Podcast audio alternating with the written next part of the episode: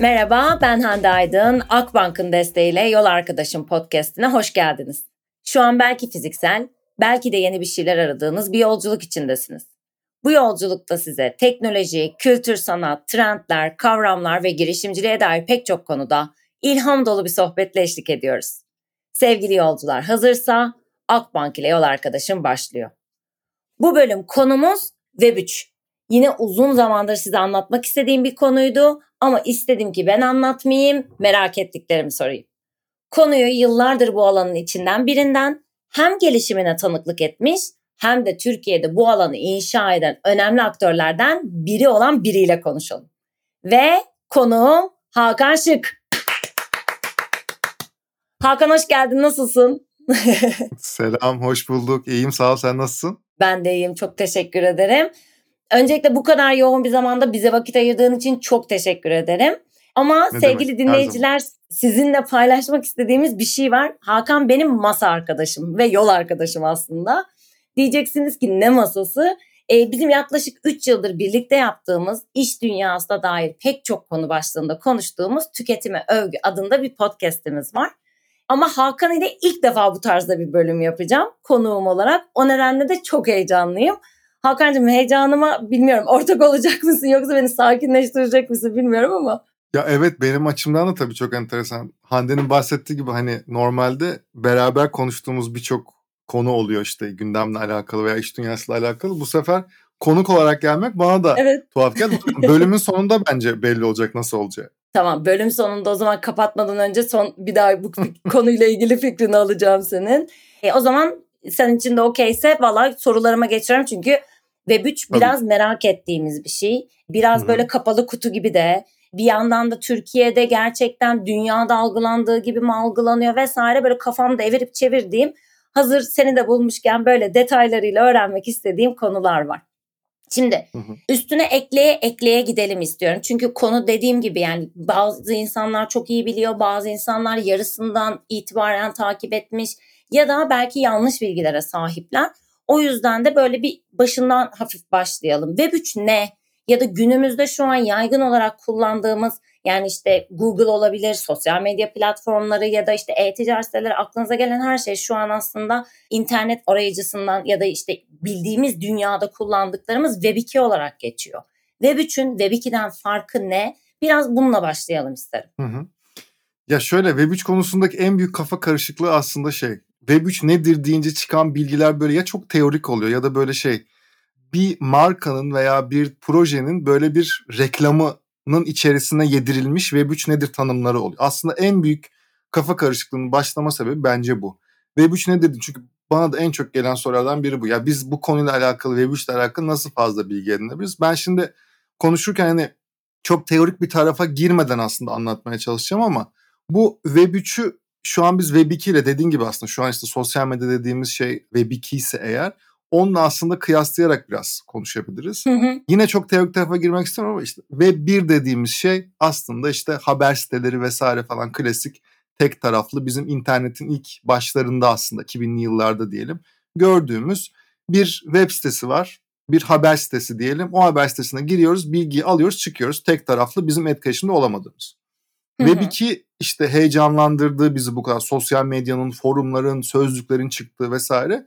Oradaki mevzu hem biz içeriği kendimiz üretebiliyorduk hem de aslında üretilmiş içeriklerle etkileşime geçip onlara cevap verip vesaire etkileşime geçip. Şimdi Web 3'te mevzu şimdi başka bir yere geldi. Web 3'te biraz daha aslında bazı şeylerin sahipliği ve biraz daha merkeziyetsizliğe doğru gittiğimiz bir dünyadan Geldik o anahtar aslında. kelimeye. evet ya bu da çok şey yapılıyor işte merkeziyetsiz ne demek zaten her şey merkeziyetli değil mi falan bunları da zaten konuşuruz ama yani bir noktada orada ben hep şöyle bir örneği çok bayıla bayıla aslında veriyorum. Biz işte Web2 ilk çıktığı zamanlar biz Web2 demiyorduk. Sosyal medya çıktı falan diyorduk. Orada şimdi adını vermeyeyim bir marka her yerden anlatıyorum ama bir, bir markaya ben Facebook sayfası açmanız lazım diye anlatıyordum. Çok bilinen bir global bir markaya aslında. O dönem mesela şey gibi bir tepki gelmişti ilk. Ya insanların ilkokul arkadaşını, üniversite arkadaşını bulduğu yerde markanın ne işi var? Şimdi şu an birebir aslında aynı dönemi yaşayan pattern işte bir örüntü dersek veya benzer bir dönemde dersek Web 3'te de şu an o dönemi geçtik gibi artık. Yani bir iki sene önce falan Yine markalarla konuşurken bunun iknasını şey yapıyorduk. Yani işte orada şu anda da artık Web 3 yani biraz daha Metaverse'tür vesairedir falan konuşuyoruz ama biraz ben belki dinleyicilerimizin çok kulak aşina olmadığı bir kavram vereyim. 3D internet. Üç boyutlu internet dediğimiz aslında bir döneme geliyor. Çünkü şunu fark ettik aslında. Hem merkeziyetli ta- olma tarafını konuşur. Çünkü hatırlarsanız aslında dinleyicilerimiz de belki hatırlar. Sosyal medyanın ve Web2'nin bu kadar popüler olmasının ana sebeplerinden biri şuydu. Acaba özgürlüğü tekrar elimize alabiliyor muyuz? Biz artık içerikleri üretirken ve tüketirken özgür mü olacağız vesaire. O dönem farklı şeyler vardı. Biraz daha böyle özgürlük ve üzerine. Şimdi gene farklı bir ortamda işte merkeziyetsizlik üzerinden daha özgür olmayı. Hep böyle bir merkeziyetli ve merkeziyetsizin arasında zaten gidip gelen bir dünyadayız aslında. Yani Web3'ün şeyi evet bir şeyleri dijital ortamda dijital sahiplik diyebileceğimiz bir şey üzerinden ilerliyoruz daha çok ve bir şeylerde daha fazla söz hakkımız olan bir noktada ilerliyoruz. Ama yani direkt Web3'ün hani bir karşılığı dersek dijital sahiplik diyebiliriz. Bu dijital sahiplikte kendi datamızın sahipliği de var. Ürettiğimiz bir içeriğin sahipliği de var. Satın aldığımız bir içeriğin sahipliği de var. Bunların daha net ve belirgin olduğu aslında bir dünya diyebiliriz çok yani. Çok böyle dolana dolana anlattım Hı-hı. ama çok Yo, böyle teorik çok bir tarafta kalmasın istedim. Çünkü abi. dediğin şey çok doğru. Yani şimdi işte giriyorum, ben de işte bakıyorum. Özellikle de hani konu ilk başlarda çıktığında günün sonunda işimiz bu ve ben bunu takip etmek durumundayım. Ama bir yandan böyle üstüme kavram yağıyor gibi açıklamalar evet. vardı. Yani maalesef ki bunun işte senin anlattığın gibi hani daha basitleştirilmiş hali ya da bazen gerçekten örnekler çok işe yarıyor bazı şeyleri anlamakta ve akılda tutmakta. Bunların böyle çok daha eksik noksan olduğu zaten Türkiye'de çok fazla maalesef hani iyi kaynak ya da işte doğru ya da sürekli güncel akışta kalabildiğimiz kaynak Maalesef. sayısı çok az. O yüzden de bence çok güzel bir giriş oldu. Tabii ki de soracağım bu konuyla ilgili çok fazla şey var ama bir diğer merak ettiğim konu şu oldu Hakan. Biz aslında birazcık bu Web3 dünyasını Web3 kavramı üstlendi. Türkiye bu arada biz derken kastettiğim şey Türkiye. Hı hı. Web3 gibi değil biz Metaverse diye bir şey. Gerçi tüm dünya zaten birazcık böyle yani aynı üretken yapay zeka nasıl şu an eşittir chat GPT gibi algılanıyorsa ki bu aslında ürünlerden bir tanesi. Web3 dünyası da Metaverse diye aslında birazcık daha Hmm. Hem popülerleşti diyeyim hem insanların ajandasına girdi hem a böyle bir şey varmışın tanışıklığı böyle oldu ama benim özellikle hem işte eğitimlerde hem bir yerlerde birileriyle konuşurken algım şöyle oluyor. İnsanlar bu metaverse işini de özellikle Türkiye'de dünyanın bir tane de sanalı var. Nasıl Türkiye'de ya yani daha doğrusu fiziksel dünyada bir tane arsa alıyoruz. Orada da bir tane piksel alalım. Senin biraz önce söylediğin işte dijital bir şeyin sahipliği daha doğrusu sahiplik konusunu böyle eşleştirdi. Halbuki metaverse dediğimiz şey bundan çok daha farklı bir şeydi. Hı hı. Web 3 eşittir Metaverse mü? Metaverse Web 3'ün bir alt başlığı mı? Biraz bunlardan böyle hani hazır bunlar bu kadar hı hı, popüler hı. başlıklarken bundan bahsedelim isterim. Şimdi şöyle bir şey var. Dünyada da bence böyle bir hata oldu. Şimdi bu dijital sahiplik dedik ya. Dijital sahiplik deyince insanlar da şey hemen bir bir şeyin sahibi olma dürtüsüyle aslında biraz da doğal olarak ne var yani gerçek dünyada sahip olabildiğin şeyler neler aslında? taşınmazların gayrimenkuller. O tarz projeler çıkmaya başladı ve işte bu tarz sanal araziler dediğimiz hatta 3 yıl önce falandı sanırım bir haber kanalı işte ben röportaj... OVS miydi platformun adı? Böyle bir tane grafik yayınlamışlardı. İşte Türkiye'deki şey ve diğer dünya ülkeleri bizim böyle fersah fersah farklılıklar vardı. Herkes arsa almıştı evet, falan filan. O, o meşhur platform. Over Over diye bir platformda o. Şu an hala yayında ama mesela o dönem bir haber kanalı bende böyle röportaj direkt şeyi sormuştu. Ya Boğaz'daki asalar bitti ne diyorsunuz?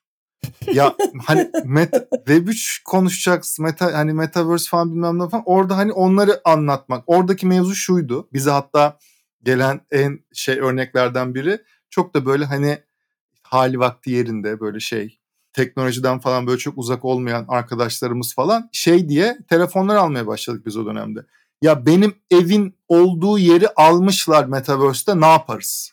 Ya bu böyle bir şey değil yani fiziki dünyadaki haritayla bunu eşleştiren proje olması zaten bir tuhaf.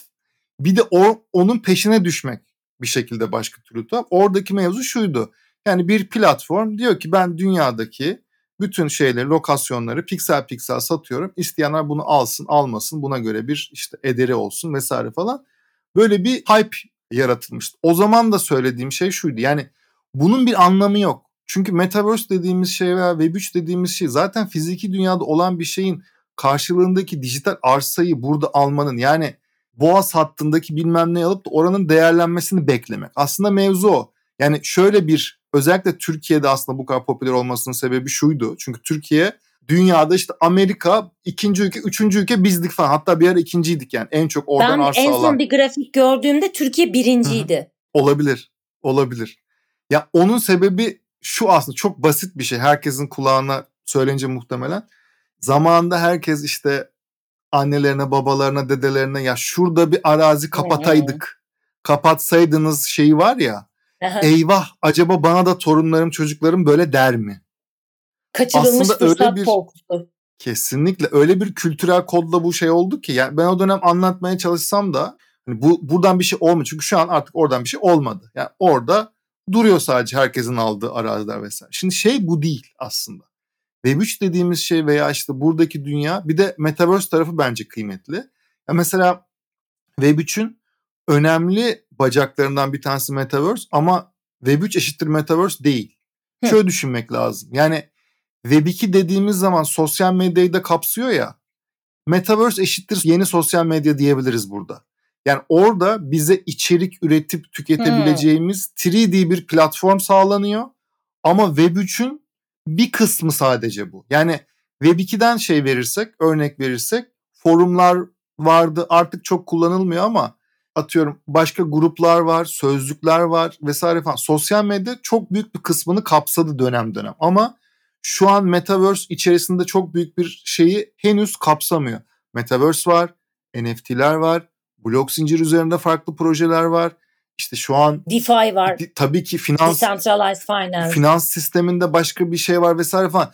Dolayısıyla birçok farklı şeyin bir arada olduğu. İleride bir tanesi daha büyüyüp diğerleri daha gözden düşebilir ama günün sonunda şey Metaverse biraz da popüler oldu aslında. Çünkü Metaverse eşittir VR gözlük zannettik falan. VR'ları takıyoruz falan. Sanki VR hı hı. çok yeni bir teknolojiymiş gibi. Sanki 20 senedir 15 senedir hayatımızda yokmuş gibi bir anda işte Metaverse eşittir işte VR gözlükler tekrar geri mi geliyor falan. Birazcık işin azıcık felsefesine bakıp bunlar neden ortaya çıktığı aslında biraz baktığımız zaman nereye gideceğimizi az çok anladığımız bir şey bu tarafta. O yüzden herkese Ready Player One'ı izlemesini bu konuyla ilgili merak edenlerin önerelim mi? Evet bence güzel bir kaynak. Yani öyle bir dünya biraz distopik bir tarafı var. Öyle bir dünya olursa ne olur? Ya yani biraz beyin jimnastiği vesaire falan filan. Yani şunu söylemek bence çok önemli. Şu an işte Metaverse'tür, NFT'dir vesaire blok zincir Web3 daha doğrusu genel olarak. Buradaki sıkıntı şu ya. Facebook vesaire işte sosyal medya platformları Instagram daha önce o projeler bittikten sonra bize sunuldu. Hı hı. Ve dolayısıyla biz çok rahat ettik. Yani ha böyle bir şey var. Fotoğrafımı yüklüyorum arkadaşlarımla paylaşıyorum. Netti. Şu an arge aşamasında biz bunlarla evet. ilk boğuşmaya başladığımız için şu an orada bir herkesin kafası böyle bir karıştı. Ya NFT işte popülerdi şimdi değil ama 2024'te gene popüler olacak. İşte Metaverse işte Facebook'un anlattığı mı bu merkeziyetsiz olanlar mı hangileri falan herkesin kafası biraz karışık ama benim gördüğüm en azından dünyada da Türkiye'de de biraz biraz aslında şeyler giriyor. Mesela kripto para deyince artık 3-5 tanesi konuşuluyor daha çok. Metaverse deyince aslında birkaç tanesi konuşuluyor. Hı hı. İşte farklı bunlar artık böyle şey bazı büyükler ve daha güvenilir olanlar aslında kalmaya başlıyor. Dolayısıyla bu aslında bu anlamda bir avantaj veya işte diyelim ki borsalar diyelim. Onlarda da birkaç tanesi kapanıyor, diğerleri kalıyor vesaire gibi. Dolayısıyla burada biraz daha 2024'te her şeyin netleştiğini çok net göreceğiz gibi görünüyor şu an. Hı hı. Aslında bu konuşmayı biz seninle daha önce de işte bu ilk Metaverse'ün hype'laştığı ve işte ne oluyor ya böyle bir şey mi inşa ediliyormuş falan gibi. Bayağı çünkü böyle şey gibi yoktan var edilmiş gibi bir anda servis edildi. Özellikle de hı hı. o zaman işte adı Facebook olan şimdi o tarih itibariyle Meta'ya çeviren ve bir anda bu alana Web3 alanına yaptığı yatırımları tanıtmaya başlamasıyla aslında herkesin belki de ajandasına sokmasıyla o zaman şöyle konuşmalar yaptığımızı hatırlıyorum. Belki de 100 tane böyle evren olacak. Sanal evrenler, sanal dünyalar olacak ve biz birinden çıkıp birine gireceğiz. İşte birinin belki şöyle bir özelliği olacak. Birinde bilmem ne yapacağız. Ya da gerçekten bir tane şey kocaman bir şeyin içerisinde bunu anlatırken bile hani böyle hayal olduğu zaten çok belli senin söylemiş olduğun yani ARGE aşamasındaki dahil olduğumuz proje olmasıyla ki ben yanlış bilmiyorsam dünyada ARGE aşamasında paylaşılmış olan ilk teknoloji aslında ürünü bu. O yüzden de belki hepimiz afallıyoruz. En büyük teknolojilerden biri doğru. doğru. Biri. Yani hepsinde senin de dediğin gibi yani işte bir aa şöyle bir şey varmış dendi. Girdik baktık ha burası böyle bir yermiş dedik. Anladık. İşte oyalandık, denedik, hayatımıza komple girdi. İşte dönem bazı dönemler çok işte Clubhouse gibi mesela çok yoğun kullandık sonra kaderine bıraktık. Evet. Ya da Instagram evet. gibi dedik aldık bağrımıza bastık. Hani dedik ki biz Instagram'sız yaşayamayız özellikle Türkiye olarak. Ben arada diğer bölümlerde de istatistikleri paylaşıyorum. Çünkü Türkiye bir hı hı. Instagram ülkesi diye. O yüzden hala daha aslında senin demiş olduğun şeyle beraber şunu anlıyorum. Birazcık daha o böyle sis bulutunun dağıldığı, oyuncuların daha kayda değer oyuncular diyelim belki. Oyuncuların birazcık daha sivrilmeye başladığı ve daha şu an şekillenme aşamasına doğru tekrar geçen bir aslında sistem ve teknolojiden bahsediyoruz. Hı. Doğru mu? Hı. Evet aynen öyle. Peki yani yine döneceğiz en önemli şeye. Şimdi işte meta dedik ama günün sonunda meta merkezi bir kurum. Ama evet. diyoruz ki evet. Web3 merkeziyetsizlik. E, merkeziyetsizlik kavramını anlatmak için hani doğru kelimeler birazcık aslında şöyle olabilir benim logatımda ama bunu ben senden böyle ki senin zaten bir yandan bu arada sevgili dinleyiciler Hakan böyle okumalar yapmayı, felsefeyi de çok sever. O yüzden bence buradan güzel şeyler duyarız diye düşünüyorum.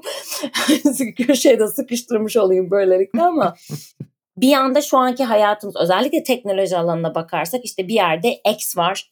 Tesla'sı, SpaceX'i, işte sosyal medya platformu, işte şimdi o da bir yapay zeka, üretken yapay zeka platformunu tanıtıyor. İşte Grok adında bir tarafta o var. Bir tarafta işte bütün ürünleri ve güç yatırımları, yapay zeka yatırımlarıyla Meta var.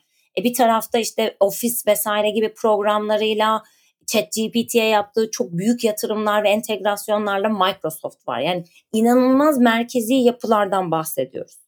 Ama yine teknoloji konuşuyoruz ama bu sefer diyoruz ki burası merkeziyetsiz. Hı. Bu bir geçiş mi yoksa bu bir devrim mi? E, ya da yani atı örnek veriyorum ben, bu kadar keskin mi hani gibi bir sürü sorum var. Hazır bulmuşken soruyorum. Şöyle evet çok iyi bir soru bence. Her geçen gün nereye gittiğimizi daha net gördüğümüzü düşünüyorum. Şöyle az önce aslında konuştuğumuz şey sosyal medya çıktığı zaman sosyal medya üzerinden işte böyle bir örgütlenmek, bir şeyleri başarmak vesaire falan çok fazla şey de yapıldı. Diyelim ki Taylor Swift'in bir hayranı var ve onu çok seviyor normalde bu Taylor Swift'e ulaşması imkansızken diyelim ki işte o küçük çocuk o kadar çok retweet alıyor ki işte yeni adıyla. Hadi X'de. arkadaşlar bir el atın şuna şeyi. El atın. Hareketi. Hadi Taylor Swift onun evine gidiyor falan. Veya işte bir konserinde buluşuyor falan. Şimdi bunlar aslında işte o Web2 denen şey ne kadar güçlü bir tool olduğunu, ne kadar güçlü bir araç olduğunu bize göstermişti. Şimdi Web3'te de benzer bir şey yaşıyoruz ama burada hep şu var bir şekilde merkezi sistemlere karşı başlıyor bu aslında sistem. O zaman da özgürlük diye aslında biz Web2 ve sosyal medyayı kullanmaya başlamıştık. Sonra biraz daha merkeziyetli yapıların güdümünde devam ettiğini gördük. Şu an Web3'te de aynı şey var. Yani otokrasinin yükselişi dediğimiz özellikle son dönemde hem devletler bazında hem şirketler bazında bir dönemdeyiz. İşte hı hı. daha sağ tandanslı görüşün bütün dünyada, bütün dünyadaki neredeyse ülkelerde birçoğunda işte Amerika'sından Avrupa'sına işte Orta Doğu'ya kadar falan yükseldiği bir dönemdeyiz. Dönem dönem bunlar sürekli gidip gelir zaten. Bu hani çok şaşırılacak bir şey değil. Ama bu dönemin üzerine geldiği için insanlar özellikle alfa ve Z kuşağının mensupları diyelim aslında. Burada o merkezi otoriteye karşı olan her şeyi daha sahiplenme eğilimindeler. Bunun içerisinde kripto projeler de var. Yani kripto paralar diyelim. Hani aslında para değil ama ben teknoloji gözle bakmayı daha çok seviyorum aslında hem kripto teknolojiler var hem de aslında metaverse'ler var. Metaverse deyince de merkeziyetsiz tarafta şöyle çok güzel bir örnek verebilirim. Herhalde dünyadaki şu an en popüler merkeziyetsiz metaverse Decentraland'tir. Şimdi Decentraland, Decentraland yazıp Google'dan gidebildiğimiz bir platform. Şimdi buradaki merkeziyetsiz sistemi nasıl çok azıcık teoriye gireceğim ama Decentraland nasıl yönetiliyor örneğin? Bu kadar merkeziyetsiz diyoruz ama işte mesela hı hı. merkeziyetli bir yapı Facebook borsaya kote bir şirket hissedarları var, ana ortakları var vesaire büyük yapılar var. İçeride bir yönetim kurulu var ve bir yönetim kurulu bir merkez tarafından yönetiliyor. Decentraland'de, Decentraland'ın evet kurucuları var. Ama kurucuların dışında bir yandan da toplulukta aslında forum mantığı gibi düşünün. Oranın bir forumu var aslında. Ve o forumun içerisinde aktif olmayla orada bir yönetim kurulunda bir söz hakkı kazanıyorsunuz. Veya içeride bir arsa alarak veya içerideki arsaların üzerinde bir oranda kendi işte o arsa diyoruz ya buradaki arsalar Aha. ama gerçekten kullanılan ve daha farklı şekilde hani manipüle manipülasyonu veya spekülasyon daha az olduğu diyeyim en azından. Ve buradaki deneyimlere göre veya işte atıyorum burada müzik festivali yapılıyor. Eğer siz o Decentraland'ın müzik festivalinde veya işte Fashion Week'te oraya bir moda festivali yapılıyor. O moda festivaline bir katkı sağlıyorsanız bir ajans olarak, marka olarak veya birey olarak siz orada bir aslında o yönetim şeyinde bir ekstra bir söz hakkınız oluyor. Dolayısıyla burada hem evet maddi gücü olanların söz hakkı var, hem kuranların söz hakkı var, hem de o topluluğun söz hakkı var. Dolayısıyla nispeten daha demokratik diyebileceğimiz aslında bir yapıyla mesela şöyle bir örnek vardı ben çok seviyorum. Müzik festivalinde ya geçen sene ya ondan önceki seneydi sanırım. Müzik festivalinde dediler ki işte biz işte müzik festivali yapalım mı? Oylandı yapalım. Kimi çağıralım? Şeyler söylendi. Björk seçildi. Björk'le anlaştılar. İçerideki para ne kadar paramız var? Björk'e yetiyor mu? Björk'le konuşuldu ve şey yap. Şimdi bunun bir parçası olmak da çok kıymetli. Hmm. Mesela çok daha niş kendimizden bir örnek vereyim. Bizim ajansın adı Token. İşte biz bir Web3 ajansıyız mesela.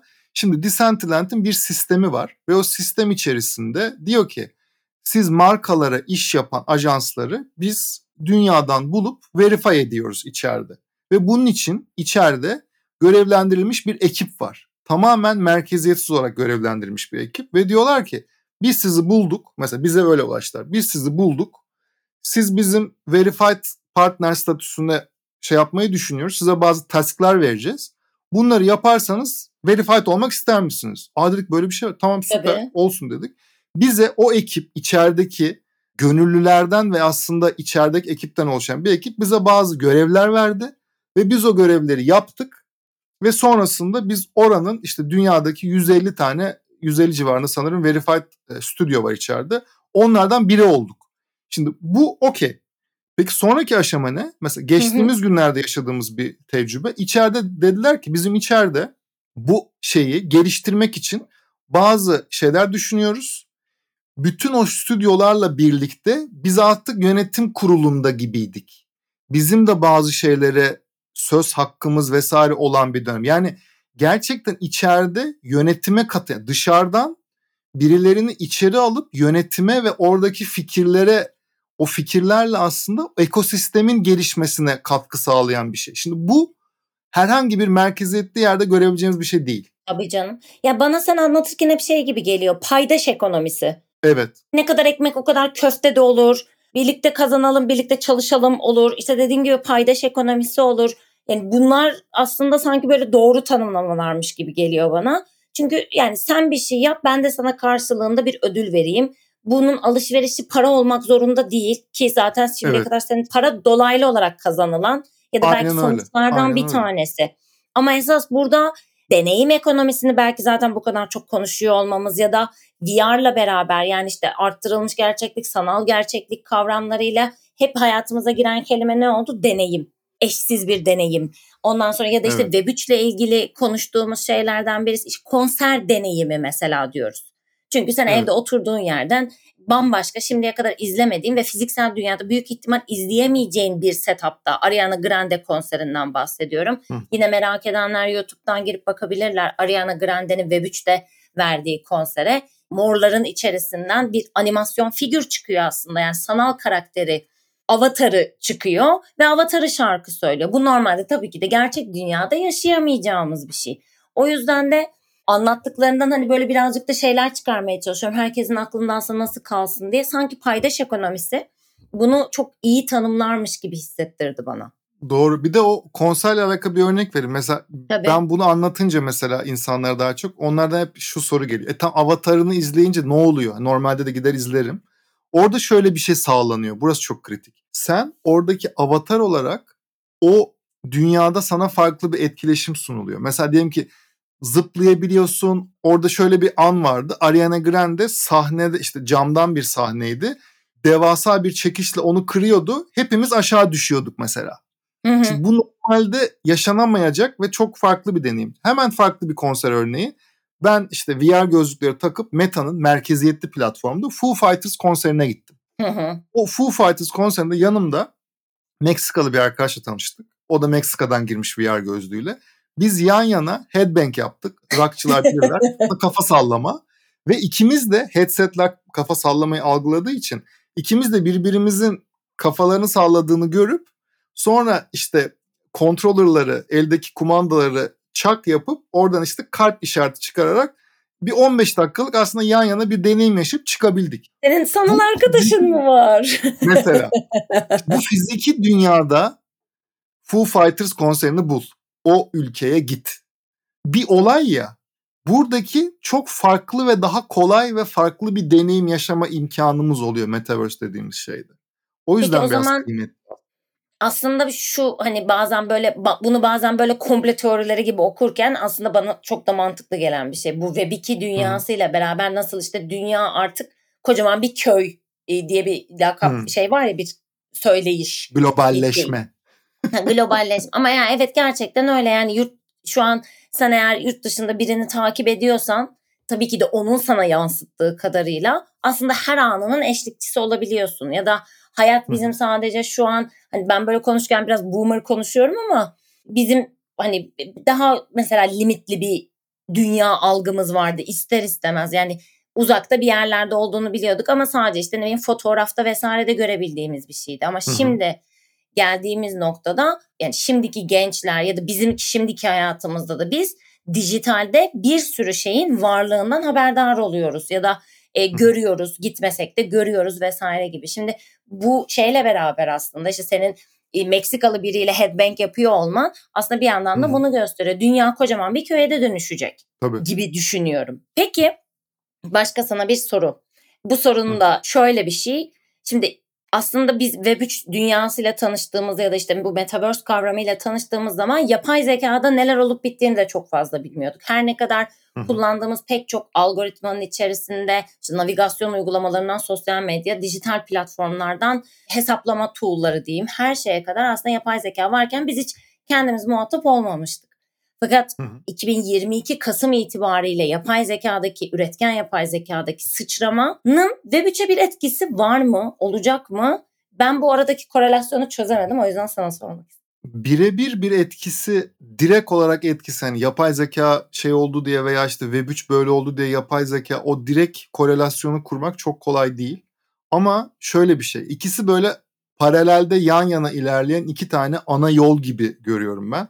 Mutlaka kesiştikleri ve bir araya geldikleri yerler ve uzun süre gittikleri yerler var gibi düşünelim o yolda. Şöyle bir faydası olacak bize yapay zekanın Web3 dünyasında. Örneğin şu an şeyi düşünelim. Şöyle bir şey yapıyoruz ya.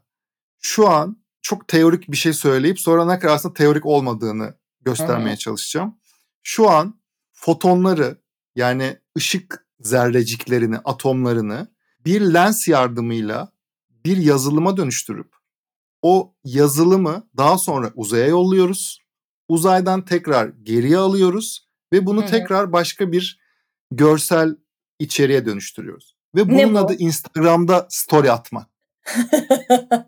Şimdi o kadar aşırı teknolojik bir şeyi o kadar basit bir hale getirdi ki bize teknoloji. Ya gerçekten uzaya gidiyor, geliyor, fotonlar bir şeye dönüşüyor, kamera, lens bir şey. Ama biz diyoruz ki story attık. Şimdi bu çok kolay yapılabilen bir şeydi. Ama Metaverse dediğimiz zaman şu an mesela işte avatara kıyafet alalım veya işte kendi metaverse'ümüzü yaratalım, kendi metaverse'ümüzde evimizi yapalım vesaire falan şu an tek tıkla çok kolay yapılabilecek şeyler değil ya. Hı hı. Ama yapay zeka bize şunu sağlıyor. Bazı şeyleri şu an işte yapay zekanın en çok işte görsel, işitsel vesaire bir sürü farklı kolu var ama görsel dünyayı örnek alalım. Çok görsel varlıklar olduğumuz için. Herkes görsel dünyada kendinin işte atıyorum 1980'de nasıl göründüğünü yapabiliyor şu an çok tek tıkla Aa, evet. işte kendini istediğimizi yapabiliyoruz gibi bir şey var şu an neredeyse kendi görselimiz veya olmak istediğimiz biri üzerinden. Şimdi bunları çok kolay. Normalde bunlar da Photoshop herhalde en çok kullanılan programlardan biriydi. Doğru. Onlar üzerinde belki bir gün uğraşman lazım. Photoshop'u çok iyi bilen biri olarak. Mesela şu an birkaç saniyede maksimum 7-8 saniyede bunu yapabiliyoruz. Yapay zekanın özellikle Metaverse'te diyelim ki bir koltuk üretmek istiyoruz veya işte Hı. orada bir hayal gücümüze göre diyelim ki suyun altında bir evim olsun dedik ve o evi inşa etmek istedik veya bir oyun alanı o neyse inşa etmek istediğimiz şey yapay zekayla belki dakikalar içerisinde veya saniyeler içerisinde üretebileceğimiz ve arkadaşlarımızla sosyalleşmek için çağırabileceğimiz yapılar oluşturacağız ve hatta belki de onları şaşırtmak olacak derdimiz. Burada mesela bu çok ufak bir örnek verdim. Yani yapay zeka gene içerik üretimi tarafında veya şeyde çok fazla şey olacak. İkinci bir şey işte dijital ikiz diye konuştuğumuz sürekli vesaire bu dönemde şey var işte bizim hep söylüyorduk ki bizim yerimize biri olsa da çalışsa. Şu an bu gerçek ya. Şu an bizim yerimize bizden ilham alarak yapay zeka ile entegre ederek bizim bazı hareketlerimizi çalışabilecek bir dijital ikizimizi kendi metaverse'ümüzde dahil ederek ona belki aylık bir fi, aylık bir ücret ödeyerek atıyorum ayda 25 lira ödeyerek belki orada bizim gibi cevap veren bir şey haline getirmek. Bunlar gelecekten bahsetmiyoruz artık. Baya çok yakın zamanda hayatımıza girecek olan, kullanıp kullanmamak bizim tercihimizde olacak olan şeyler mesela. Bence az önce söylediğin örnek çok önemli. Mesela haritalarda yıllarca hı. haritalar kullandık, navigasyon vesaire falan. Yapay zekanın onun içine entegre olup olmadığını hiç düşünmedik. Bundan sonraki süreçte de mesela Metaverse'lerde veya Web3'te vesaire o kadar çok yere yapay zeka entegre oluyor ki şu an. Aslında Tabii. yapay zeka alt böyle infrastructure dediğimiz belki sistemsel o altyapıda bizim görmeyeceğimiz bir şey haline gelecek belki. Ama biz sürekli kullanıyor olacağız aslında. Yapay zeka çok farklı bir şey e, sağlayacak bize. Web3'ün gelişmesine inanılmaz bir etkisi olacak. Hala şu an oluyor. Ama işte bu işte çok daha detay belki daha uzun bir podcast'ın konusu. Buradan aslında daha çok felsefik şeylere de bağlayasın var ama süremizin de sonuna geliyoruz. Sadece burada belki şunu söylemek lazım dinleyiciler için. Mesela benim şu an iki tane çok yakın arkadaşımın işte ikişer üçer yaşında çocukları var.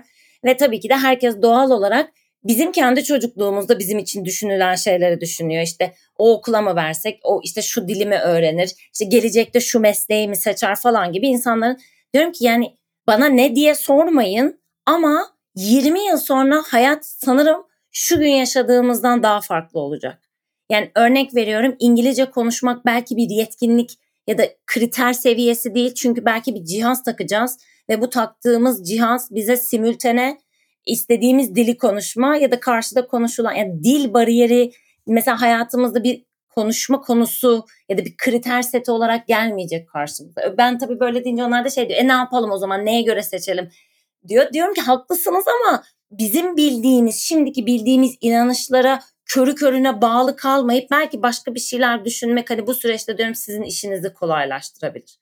E çok yardımcı oluyormuşum gibi zannetmiyorum, hissetmiyorum da ama en azından diyorum ki yani başka bir şey olacakmış gibi geliyor bana.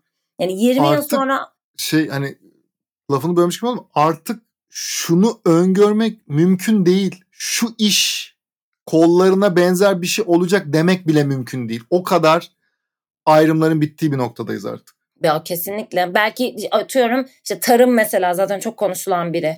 Tarım, ondan sonra zanaat ya da işte daha belki şu an hiç aklımızda olmayan ama gün geçtikçe ihtiyaç duyulacak yeni şeylerin ortaya çıkacağı. Biraz sürprizli. Ben buna hiçbir zaman kötümser bakmak taraftarı değilim.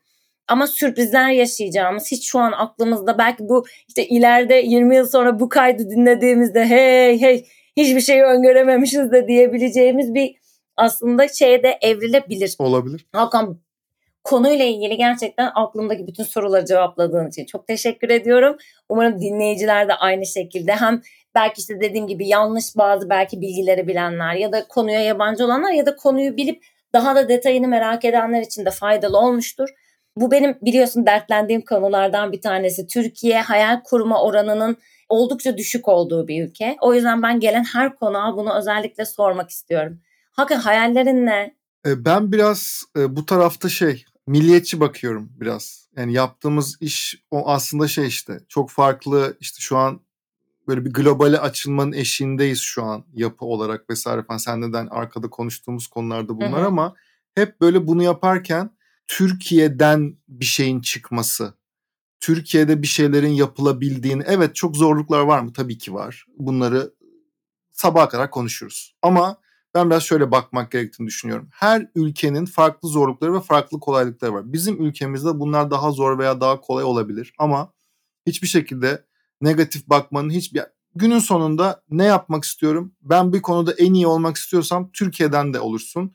Türkiye'den globale de açılırsın, ihracat da yaparsın. Yani bu şey gibi böyle bir pozitif, toksik bir şey olmasın ama Pollyanna veya işte böyle po- pozitif inan yaparsın gibi bir şey değil. Hayır. Çok çalışacağız. Diğerlerine göre diğer ülkede yaşayan birçok Avrupa ve belki Amerika'daki insanlara göre daha fazla çalışacağız. Ama başka çaremiz yok. Yani ve hani bu kafayla bakıp da onu biraz arkada bırakmak gerektiğini düşünüyorum. Yani işte coğrafya kaderdir vesaire. Kaderse kader değilse değil. Elimizdekiyle elimizde malzemeler var. Bu malzemelerle o helvanın en iyisini yapabiliyor muyuz, yapamıyor muyuz? Aslında ben bu taraftan şey yapıp biraz daha milliyetçi, ülkeyi biraz daha ileri taşıyabilecek. Yani bir pirinç tanesi koyabiliyorsam, bir işte kum tanesi koyabiliyorsam o kaleyi yaparken ne mutlu bana gözle bakıyorum. Çok romantik görünebilir ama böyle çalışınca böyle daha çok çalışasım, daha çok bir şeyleri üretmeye enerjim olduğunu hissediyorum. Bundan başkasını da bilmiyorum. O yüzden hani böyle bir şey söyleyebilirim sana. Teşekkür ediyorum hayallerini bizimle paylaştığın için. Ya Hakan çok teşekkür ediyorum. Son artık bitirirken sana ulaşmak isteyenler, belki bu konuyla ilgili merakı olanlar, bölümü dinledikten sonra soruları olanlar olabilir. Nereden ulaşabilirler sana? Bana Instagram'da, LinkedIn'den Hakan Şık diye aratıp şey yaparlarsa ben mesajlara dönerim. Veya işte mail adresimden hakanet Tuğkın, Trabzon, Ordu, Ordu, Kayseri, Edirne, Niğde nokta İstanbul Ordu IO'dan ulaşabilirler. Mail, Instagram, LinkedIn e, her yerden istedikleri zaman istedikleri konuda ulaşabilirler. Ben bayıla bayıla cevap vermek isterim. Ayrıca ben teşekkür ederim. Yani senin konuğun olmak benim için bir ayrıcalıktı ve zevkti. O yüzden teşekkür ben teşekkür ederim. ederim. Evet konuk olarak da seni ağırladım. Memnun kaldın mı yayınımızdan diye sorayım. En başta söylemiştim. Umarım sen memnun diye. kalmışsındır diyerek Tabii. birbirimizi pohpohlayarak bitirdik. Aynen. Ki zaten genelde bölümlerde de bazen böyle şeyler yapıyoruz. Gerçekten çok teşekkür ederim. Yolculuğunuzda size eşlik etmek büyük keyifti. Umarım sizin için de böyledir. Akbank'ın desteğiyle yol arkadaşlığımız devam edecek. Yeni bölümlerden anında haberdar olmak için kanalımızı takip etmeyi unutmayın. Bir sonraki bölümde görüşene kadar tüm yolculuklarınızda neşe ve merakla kalın. En güzel günler. Görüşmek üzere.